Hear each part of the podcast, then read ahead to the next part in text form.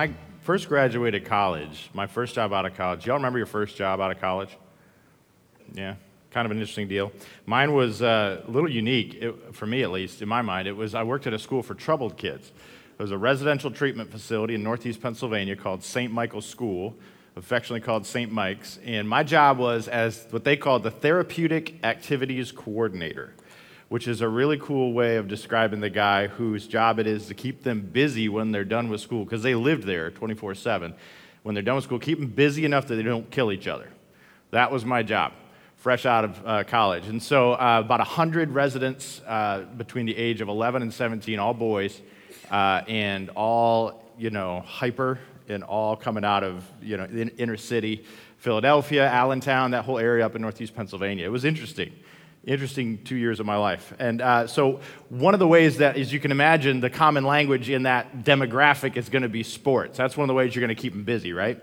Uh, and so, uh, I learned real fast how to run basketball tournaments between the dorms. So, they were all about basketball. This was back in the days of and one, no fear, all that stuff. You guys remember this? Right? And the and one approach to basketball, much, uh, much opposed to the Hoosiers. Uh, and, and, and that whole movie, that whole movement was the one guy, the singular individual who was awesome. With all the ball handling skills and, and doing all these amazing things by himself. Limelight's on him, and he is just single handedly, you know, getting past 35 different defenders to finish with the amazing dunk, right? That's their whole approach and mentality around basketball. Uh, and I got to tell you, we had some kids with some serious talent at this school, as you can imagine. Uh, they're adjudicated; they had to be there, so we didn't have to go recruit or anything. They were just there. Uh, some some some killer basketball skills, and so we would watch these tournaments and you know put these tournaments together, and some amazing stuff would happen. Amazing stuff. And so we, we did this for a while, and we figured out that you know I'll bet you we could put together a decent team and just mop the floor with these lily white country bumpkin high school basketball teams, right? What's, what, what, what would happen if we tried that? So we did. We actually got in touch with you know sports uh, the sport the, uh, the teams, the athletic directors of some of these local schools, and they're like, yeah, sure, we'll do it. It's like those movies you've seen where the, the, the, standard team gets marched into a prison or something like that to play uh, the prison team. Our, our facility was not quite a prison. Uh, but you, you could see that fear in these, in these kids' eyes as they're walking in, seeing this like six foot three freshman, uh, and and just wondering how, what what in the world's about to happen to them. Are they going to get shivved? You know, all that fun stuff. Uh, and only one kid did. It was fine. No, I'm just kidding. Um, and, and, so, yeah, we, we get to game one. We, we bring in a coach. One of the staffers had a history in doing basketball coaching. So, so we bring in a coach and, and we, we do a bunch of practices. We get to the first game. And uh, we're all pretty confident. I mean, frankly, uh, the town we were playing was called Tunkhannock. I mean, it just doesn't sound like a basketball town to me. Uh, and they, they come marching in, and you want to know what happened? Can you guess what happened? We got crushed. Like, just crushed, embarrassed. We were shocked. The kids were shocked. The coach was shocked. We were shocked you know, and, and so it was that, it's that whole, it's kind of like Michigan's football season this season. Uh, I'm a Michigan fan. You know, they came in number seven. They are not number seven because all the hype didn't, you know, we, we didn't live up to it. And so we stepped back from that and, and did some evaluation with these students. And what we started to realize was, hey, guess what? When you take and one basketball, a bunch of individual kids who their whole genetic kind of framework, the whole way that they're thinking, the way they were born and raised, the way that they consumed their concept of this activity of basketball was about the individual being awesome. When you take that and you put it against a disciplined team that understands strategy, that understands the concept of team, that understands that the whole is better than the one, uh, that understands personal sacrifice, that understands that the limelight kills the team, guess who wins? Every single time. So as we march through the season, we're trying to help these kids understand some things that they just we just had the hardest time breaking into them and they just kept losing and losing and losing. Why do i bring that up? Because we're in ephesians 4 gents and we're shifting from chapters 1 through 3 that talk all about uh, uh, what it is that God has done in our hearts and in our lives, how He has pushed into our lives some, some, some big ideas that, that are hard to get our heads around about how we're loved and how, we're, how in Christ everything is different, and how uh, um, if I can wrap my head around, heart around these things, it changes the way I look at my world, changes the way that I feel about my world, and it changes the way I move into and around and through my world. We've been consuming that for some time. Well, now He's getting to the what. What do we do with this? How does that translate? How does that work? And, and what you're going to see as you, as you look through your notes, you're going to see that there's a lot that we need to talk about when it comes to shifting from that individual and one perspective in life, if you're like me. I'm a guy who's going to move through my world, and the whole concept of my world is for me as an individual to survive, to thrive, to win. That's a, there's a huge shift that Paul's, you, you can feel it, right? If you've read the chapter coming at you, there's a huge shift that he's describing in chapter four to this, to this body mentality. So we're going to move from, from, from truth, theology, the way I need to uh, understand my relationship to Christ, to, to doing, to activity, to application for the rest of the book. And, and it's going to really pick away at this whole idea that you have had all along of that, that your life is about you, individually thriving. And it's going to completely shift your perspective if you run with it. Does that make sense? You ready to go with me into chapter 4? All right, because that'll help you kind of understand what he's up to when he does what he does, when he says what he says in chapter 4. Uh, the way I want to break down chapter 4 for you uh, is very much the way it is in your notes. You'll see there's, there's two movements in your notes, right? It says uh, we, we walk in, in unity and we walk in what? Holiness. Well, I'm gonna, we're going to jump in to the walking in unity, and, and each of those sections I'm going to kind of break down a little bit more for you. And we're going to just motor through it. I'm going to try to help you understand what he's doing as he moves through this chapter. So, all along, again, in review, we've been talking, we've been saying over and over again that, that belief drives behavior. Your belief drives your behavior. And what I'm trying to help you understand with St. Mike's and with me and with you is that the way, you're, the way you see your world, what you believe, drives the way you relate to your world. And just because you change uh, uh, the application, just because you move out of a, I'm going to be a, uh, my, my pre Christ life to my post Christ life, that's hard to say fast, pre Christ life to post Christ life, doesn't mean that anything really changes in you unless, unless God brings about some, some shifts in the way that you approach life. And that's what chapter four is really going to unpack and help you see, okay? So, chapter four, let's dive in.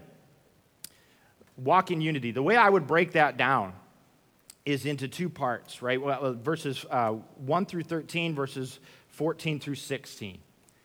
Walk in unity. And when we talk about walk in unity, what I think Paul's doing here is he's giving us the what. He, he gave us a whole bunch of truth, and, and now we're moving into application, so he's going to give us a strategy. In, in St. Mike's terms, we get, we get destroyed on the basketball court, and the coach comes back to the team and he says, All right, guys, there's this thing called strategy. There's, this is a basketball. This is a court. This is a team. This is a play, right? He's giving them the what? The, the approach, the, the big picture for how to approach this shift from and one basketball to team sport basketball. And that's, I think, what Paul's doing here in the first half of the chapter he, with the what. He's saying, all right, this is the framework within which you need to see your world, wherever you're coming from. And for most of us, if you're like me, you're coming from this individualist kind of perspective uh, uh, uh, into your world. He's going to try to get you to shift to a totally different perspective. And that's why he immediately dives into this conversation about the church at large, about how we're all coming from these individual spaces. And that's what he's been picking away at this whole time in Ephesians, right? Jew, Gentile uh, uh, uh bringing them together. Coming, you're coming at this from all these different perspectives. Let me just help you understand that you as an individual, we all come together and we have these things in common, right? What's the most repeated word in this, in this section? One, one, one, one, one. One faith, one hope, one baptism. He's, he's trying to help these guys come together and recognize th- th- what we, we all have this stuff in common. We have chapters one through three in common. And, and he's trying to help you understand that you're part of a larger body. And so that's why he moves into this conversation about gifts, spiritual gifts. There's this ubiquitous section where he talks about how Christ came down and then arose again, and then rose again and gave gifts to men. Was anyone else a little confused by that initially? Like, what's that doing in here? How does that work? I'll unpack that for you really quickly. What, what he's talking, he's using, he's quoting a psalm and he's using sort of a military analogy. He's saying, hey guys, all of you individuals have come together in one body. And, and that's because Christ, of what Christ did. When he came down to earth, he's kind of reviewing chapter two. He came to earth, he descended, and he, he wrecked shop. He destroyed his enemies. He destroyed death, Satan, sin. Right? He, he, he, he, he led them captive. That's what ancient victors used to do. If you were an ancient general and you invaded a city, you would go in, you'd wreck shop, and you would take captive these key individuals and you would lead them captive home and show them off to your, to your, to your city. And, and you would also take a lot of plunder. That's one of the major motivations of conquering back then, right? You would take all this plunder, and what you would do with that plunder when you came home is you would distribute the gifts to your people. And so that's the image he's using. Jesus came, he, he, he saw, he conquered, he led captive sin and death and Satan, and he brought gifts back and he's distributing gifts. And so he's talking about this, this Lord that has pulled us all together from wherever you're coming from. You know, whether you work at McDonald's or in a C suite, whether you're black or white, man or woman, whatever, wherever you're coming from, this Christ came into our world, conquered our fundamental issue that we all have in common, and gave us this common unity in Him. And now, what He does, where He wants us to go with that thought, is that He's now giving us each individual gifts. He's giving us he's empowering us with gifts. And so if you're looking at verses 4 through 13, that's the key word I would want you to understand is power. Our gifts are for growth. That's the idea here. So he's taking us from this, this group mentality to now, what is my role in the group? What's the strategy here? Guess what? You're now on a team. Your life, you, it's no longer okay for you as a Christian to think about your life as simply your day, your outcomes, how you're going to experience your day, and what you're going to get out of this day. That's no longer relevant for a Christian the way you think, the way a believer thinks about themselves, there's no more and one Christianity. There's no more and one life for you. Not in Christ. There is only the team, the team, the team. You get it? Forgive the Michigan analogy, but it'll just keep coming. Right? The, the, those who stay will be champions. The team, the team, the team. That is your new world. That's the strategy, that's the big picture. And you need to get your head wrapped around that because the next move he makes here is he says, as he scopes from this big idea, he's going to keep doing this through the whole chapter, scoping it down into the more specific practical realities for you. The next move in your head you got to make is what is your relationship to the team? Your relationship to the team is that he has gifted each of us, he's empowered each of us to, to minister to the team, to help the team grow, to help the body of Christ in this world develop and grow until we all become a mature man. Not mature men, mind you a mature man. We are each part of the same entity. If you, if you read the verse in Ephesians chapter 4, uh, that, till we all attain to a mature man, as you individually becoming a mature man, you read it off. He's talking about the whole, the body of Christ maturing as an entity.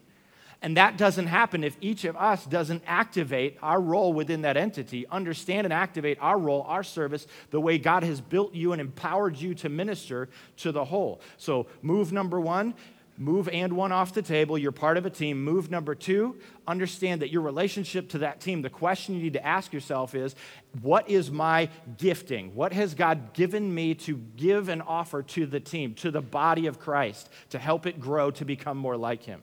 You tracking with me so far? And that's what I want to push on you more than anything this morning. If we don't get any further, I want you to at least hear this. That's why we're here. That's why uh, that's what Watermark is so focused on as a church. That's what men's equipping within Watermark Plano is so intensely focused on as a church.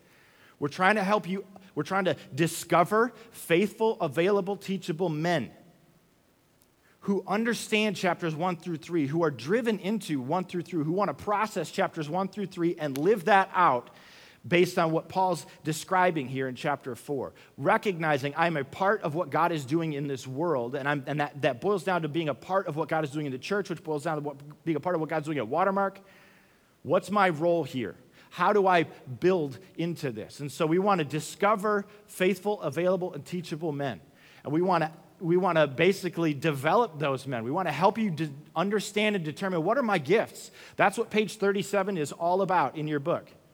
Understanding that Venn diagram, right, where your passions, your gifting, and your availability connect, that's your sweet spot.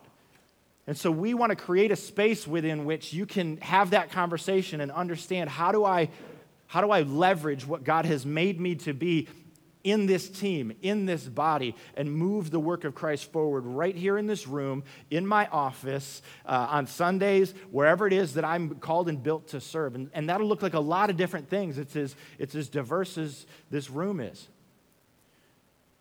And then we want to deploy you. We want to help get you active wherever you're built, whatever you're built for. If, if we don't have a way for you to do that yet, let's create a way for you to do that. Why don't you help us create a way for you to do that? Like, let's get busy. Let's get activating you. There's no such thing as a healthy believer who has not been discovered, developed, and deployed. That's, that's the idea. What's your role? Maybe you're a power forward. Maybe you, maybe you play defense, right? Maybe, maybe you're six, the, the, the six foot three dude who, who needs to be under the basket. I don't know. I don't know where you fit, but we want to help you have that conversation because we believe that that is God's next move for you to understand that you're part of this body and then to understand that you are a vital part of this body and activate that. So that's gifting. But then what he does is he's going to continue to scope this chapter in. He's going to move to the next portion. And he's going to move to the next set of verses. And that's where he's going to start talking about proximity. And, and it's a little bit, uh, you know, it's, it's not the simplest thing to grab or the easiest thing to grab, uh, but I want to help you to see just two repeated words in, the, in verses 14 to 16. Two repeated phrases. You see him say in love twice? He's going to, he said it a bunch in chapter one. He's going to keep saying it, but, I, but what I want you to understand about what, what he's doing with this is he's, as he scopes it in is, is he's helping you understand that it's really easy to kind of stay up in strategy, stay up in these big, big conversations about gifting and, and keep it out here, but there's no way to escape, and he won't let you escape. What he's going to do is he's going to grab your head and keep pushing it down to the fact that you don't get to avoid people the way this works out is, is you've got to think the way you work out your gifting, the way you work out your, your relationship to the body of Christ, there's no way to, to keep that um, um, strategic and away from, from you, you've got to get close to people to the point where you are speaking the truth or truthing in love with other people, helping individual people grow. What it means to be on the team, what it means to be a part of Christ's body, is that you don't get to escape the need for you to develop your skill, your ability, your endurance to get next to people and love them in, to such a degree that it is a challenge. And you don't, there's no, there's no if then here. There's no filter for getting to decide who you get next to. Unless you see that in the text, maybe you're reading a different version than I have. But the version I'm reading, it, it's, it includes everyone, there's no exception. Paul's vision for you is that you be the kind of person, the kind of teammate who can play off of and with and engage with anybody the Lord puts in front of you in love, self sacrificing, asking and answering the question what does this person need to take one step closer to Christ, whether they rub me the wrong way or not? And so I don't get to ask, hey, what are my gifts? And then leave it there. What he's going to do, he's going to say, hey, activate, understand, de- deploy in your gifts. And now he's going to pull you down into the fact that there's no way to grow people without getting next to them. That's why we say here all the time that, that discipleship and growth does not happen in rows, it happens in circles. You've got to get to the point, and he's going to just keep pushing this point home. You've got to be able to turn your chair toward the person next to you and engage them with your gifts. You've got to be able to think about relationships. And so, this is very much a conversation about proximity, speaking the truth in love. That requires that you speak to someone and you speak truth to someone. That's a challenging thing. You know how challenged you've been when, when the truth has been brought to bear in your life? Maybe, I have been. It when I'm put up against truth, that's an uncomfortable reality. What does it mean to speak that into someone's life in love? That's a skill set, men, that we have handily avoided in Western Christianity for a long time, making our gifts about, you know, running a strategic approach to a plan, to a thing that keeps me up and away from other people. But there's no growing people without getting next to them. Have I, have I beaten that horse to death? I'm beating it to death, though, because I feel like we need that as men to recognize that our calling to walk worthy of the calling of Christ means to push past our discomfort with getting next to different ty- types of people and engaging them with truth. So that's the what, the big picture. You walk in unity. You want to live out chapters 1 through 3. If you really understand chapters 1 through 3, then you will walk in unity. You will recognize that you've been empowered to make an impact on the body. Right? You, we, our gifts are for other people's growth. And you will recognize that that requires proximity. That requires me to focus in on proximity and getting next to other people, near other people, and, and loving people the way Christ loved us. There's no escaping that. So to love Jesus is to love his people.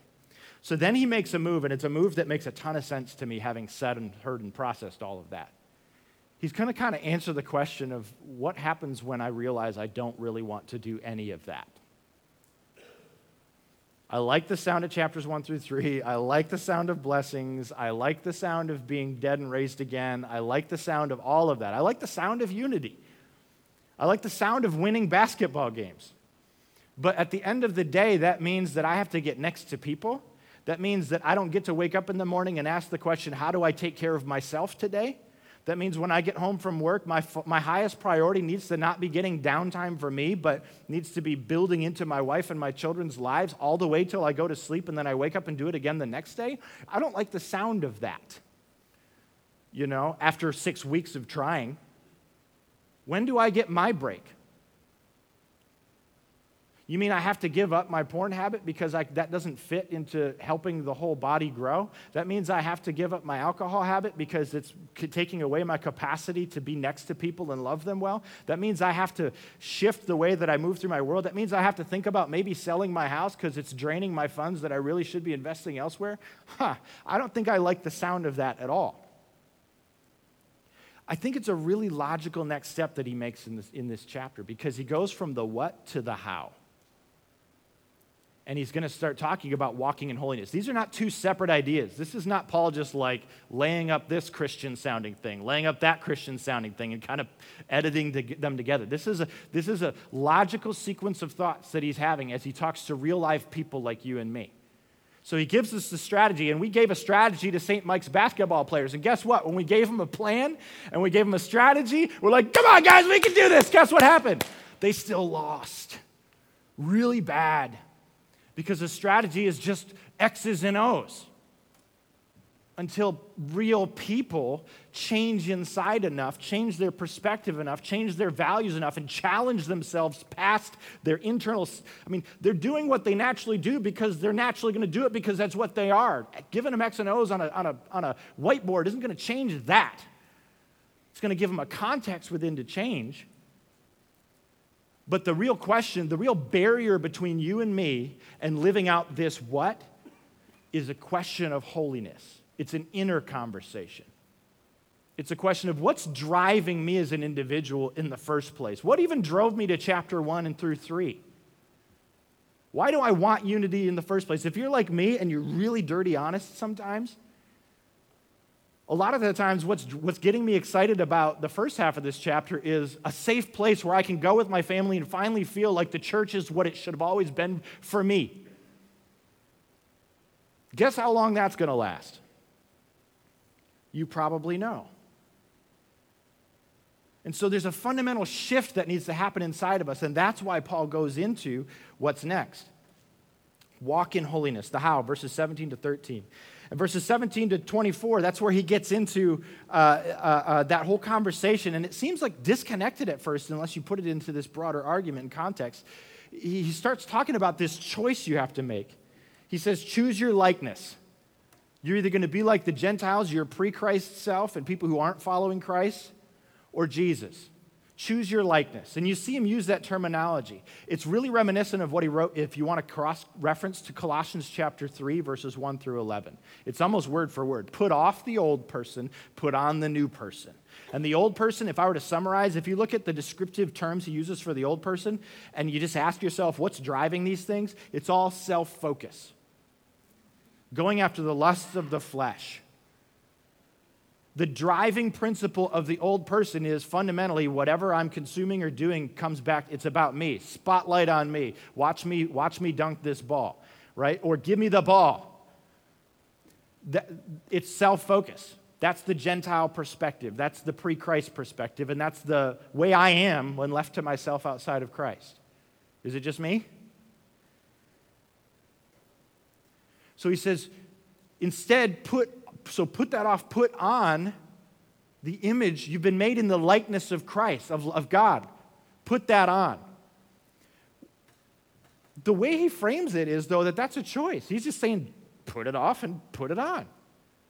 Fundamentally, that's a choice I have to make in any given moment. It's a, it's a meta choice I need to make at some big point in my life, and then I got to remake it all the time to put off the, the, the self focused perspective, to put on Christ. And when you look at the Christ, the way he describes the God image in you, it's all others focused.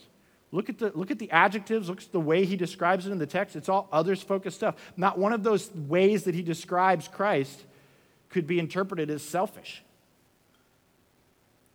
the whole motivation of Christ. And again, if you look at Colossians chapter 3, compassion, kindness, humility, gentleness, patience. That's how he describes it in Colossians 3 1 through 11.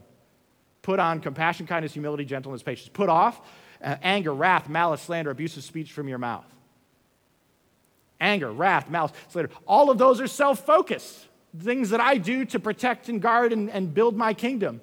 Compassion is not self focused, it's inherently others focused. Kindness is inherently others focused.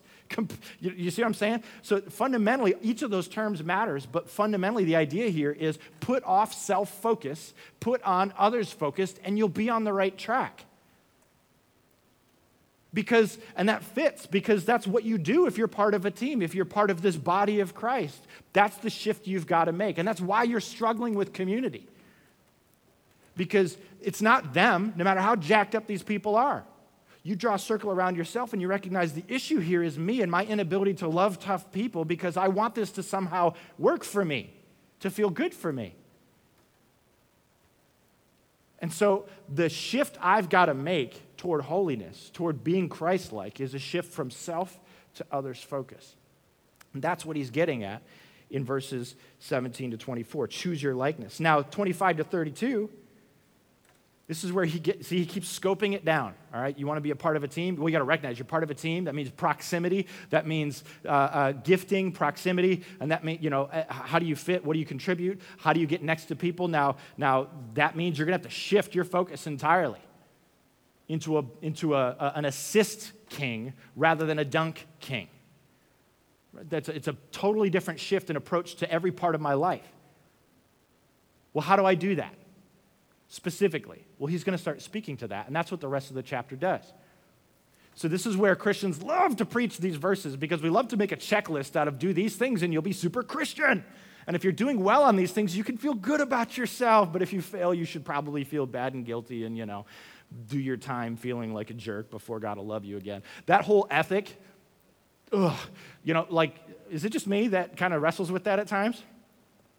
We love these checklists in the West. But I gotta, I wanna, I wanna spin your head on this. This is not a checklist. It's like this in the Old Testament law. It's like this wherever you see these lists of behaviors. This is each behavior matters. It's not like he's pulling them out of nowhere. Each of these particular issues, like don't lie, pretty good idea. Don't steal, pretty good idea. Right? And, and you can see how any one of those things would, would break down community if, you, if you're struggling with stealing, it's probably not a stretch to say you're struggling with contributing to the body. Y'all know what case law is? Any lawyers in the room?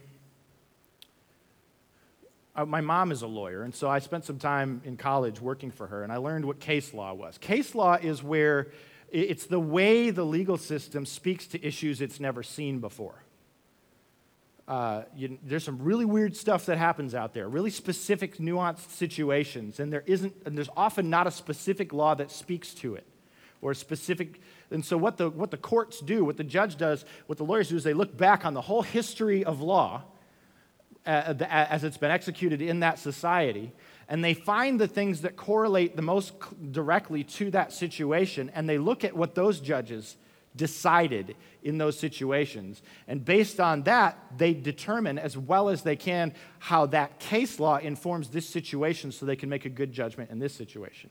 Does that make sense? That's what Paul's doing here. He, this is not a comprehensive list of if I get these things down, then I got community and I've got church, I've got Ephesians 4 and 1.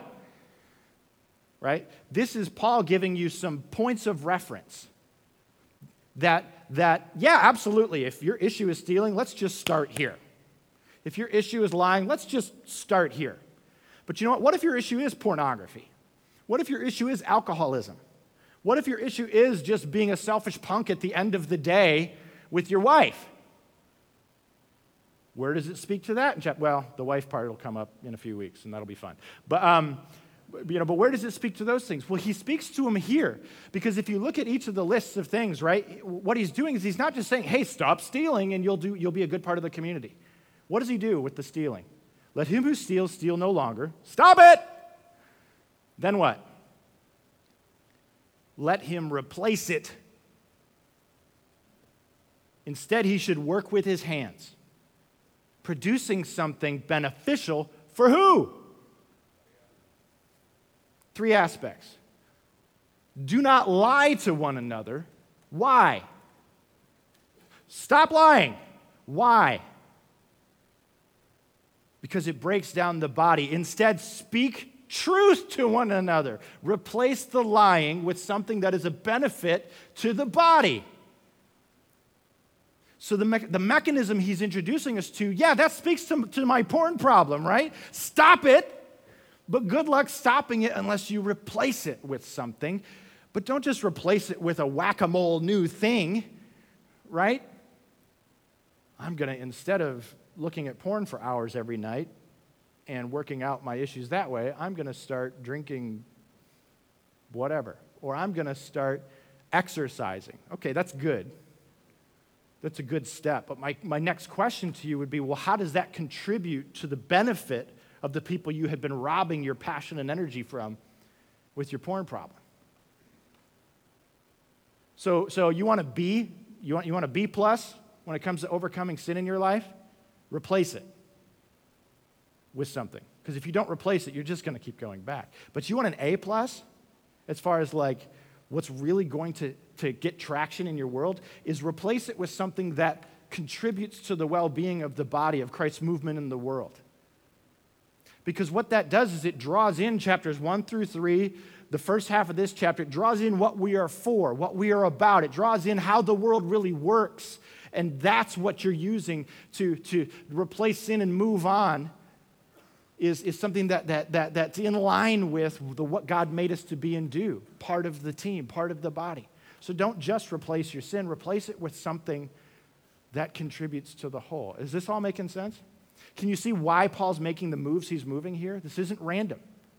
He's making an argument, and not just a logical argument, one that actually works with the problems and the struggles and the reality of what's going on inside of you. To be holy, to be set apart, to be activated in Christ is to be like Him, is to move through your world the way He does, thinking, feeling, doing what He would do. And so, what Paul's describing is that. The team, the team, the team. How, what do I contribute to the team? How, do, how has He built me and empowered me to contribute to the team? And what are the barriers inside of me between where I'm at and actually living that out? What's going on inside of my heart? Why am I resisting this? And specifically, all right, if my issue is stealing, He's given me a model for how to piece by piece pick away at the, the, the, difference between where I'm at now and where I could be if I was a healthy contributor to the whole. Belief drives behavior. To kind of wrap this up, the thing I want you to understand as we move into application for the rest of our time together is that behavior exposes belief. Behavior exposes belief. And so, if you're like me, you're seeing this unity thing and you're going to take a good crack at it like a good guy would, right? And you're going to go, go, go, and you're going to try to and one this. And I'm saying, hey, okay, if that's where you're at, go for it. Please contribute. Find where let us help you find where your gifting is and where, where you should serve. Absolutely. Get in the game. But what you're going to discover, like me, no matter who you are in the room, is once you get in the game, it's going to expose your and one tendencies it's going to expose all the garbage that cha- the second half of the chapter is speaking to. It's going to, it's going to help you to see where you've got work to do inside. And so, where I want to leave you, the idea I want to leave you with is that what spiritual growth means, what it looks like to walk with Christ is to kind of get in the game, see where you need to improve, and bring that back to the questions uh, uh, uh of, of what's going on inside of me. And so, as you work out chapter four, what you're going to find yourself, I think, and what I hope you find yourself doing is going back to chapters one through three. Every time you hit a wall, every time you gag on chapter four and, and following, or what it's asking you to do, it's going to, it's going to help you recognize what you haven't grabbed yet, really, in chapters one through three. So, a couple questions I want to leave you to think about as you go through the rest of the book. A couple questions I want you to help you think about. I want to help you think about. What am I demanding from this person or this situation that I already have in Christ? As you get, as you work out your gifting, as you get in proximity with people, right? As, as, as you're confronted with, I really don't want to stop stealing. I really don't want to stop. I, I want to continue to protect myself through deceit.